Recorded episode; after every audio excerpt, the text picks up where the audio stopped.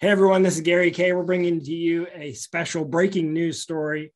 As you can see, ISE has been shifted to May.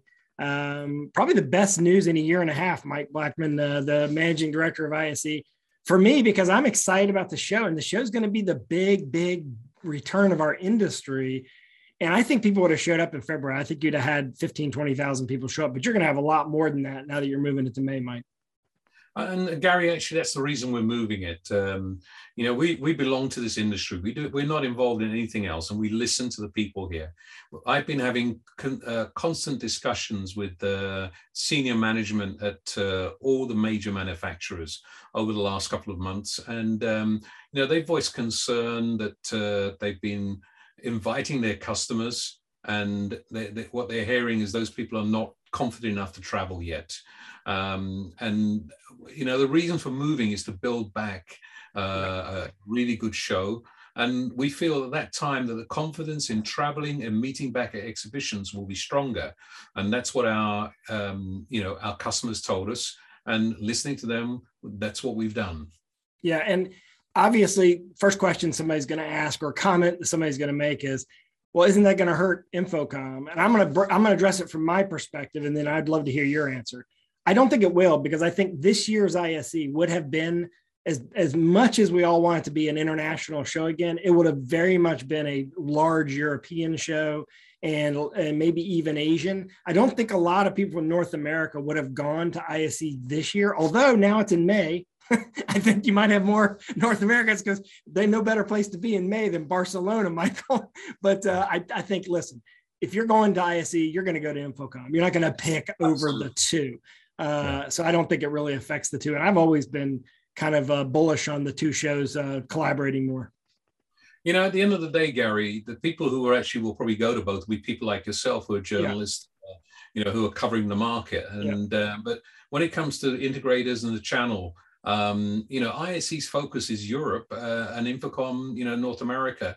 Uh, so, you know, those are the audiences you're going to see. Yeah. Um, you know, you're going to see afterwards the InfoComm China show happening in July. So we've got all three cont- continents covered uh, in a short space of time. Uh, you can just get on a plane and go from place to place, Gary. I will.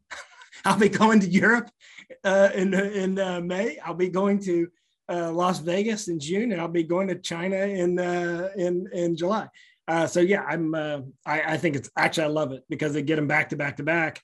Um, I, on behalf of the industry, Mike, I just want to say thanks uh, to you and your team for for listening to the industry because although the show would have been a good show, it's going to be a great show uh, moving it to June. And I think a lot of the exhibitors that we had heard rumors are going to pull out, they're all going to come back in. I, I I you know, the, the data just shows us that the the the the one bright side of the new variant of the virus is it's creating herd immunity a lot quicker. We'll have it by the end of March, is what everyone well, seems to say. That's what we hope, and uh, but you know, primarily, you know, what we're looking at here is you know what our customer, what the exhibitors have been telling us about getting yeah. their their customers there, and uh, we hope this really makes the big difference. Uh, um, that's what we're planning. I can tell you the uh, in the last um, uh, minutes, uh, the feedback we're getting already from all oh, the major manufacturers is this is such a good decision. They're really looking forward to this, and that they're fully committed, uh, or even more committed now to the show because they feel more confident about getting their customers there.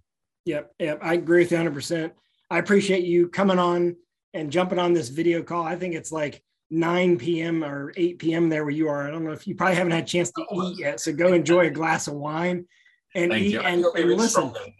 and I cannot wait to be in, uh, you know, as much as I love Amsterdam, the weather in Barcelona in May is going to be beautiful. Yes, it is. Yes, it is. We look forward to seeing you there, Gary. I will Gary. be there. And uh, listen, if you want to sign up, you should be registering. Uh, you can use, uh, we actually have a registration code. If you go to ravepubs.com and then you just search ISE um, code uh, or rave code, R A V E code, you'll see our code on there. We'll put that maybe in the description of this as well. Um, you can go register at the show at iseurope.org, I S E U R O P E.org. I get that right, Michael? You got it completely right, and we look forward to seeing everybody there together with you, Gary. The 10th through the 13th of May. That's like a week and a half before my birthday. Y'all gonna have a cake or anything for We're me? going What to think? celebrate then. Yeah, we'll get a cake for you. All right, good, good. All right, Mike. Thanks a lot, everyone. Thanks for joining us. Everyone have a great day. And uh, what a great industry to be in, to be able to just talk. Like you're in Germany, I'm in North Carolina, and boom, we're connected. Like, like, this, this is Yeah. amazing. Like this, this is the greatest industry. Enjoy. Rave Radio with Rants and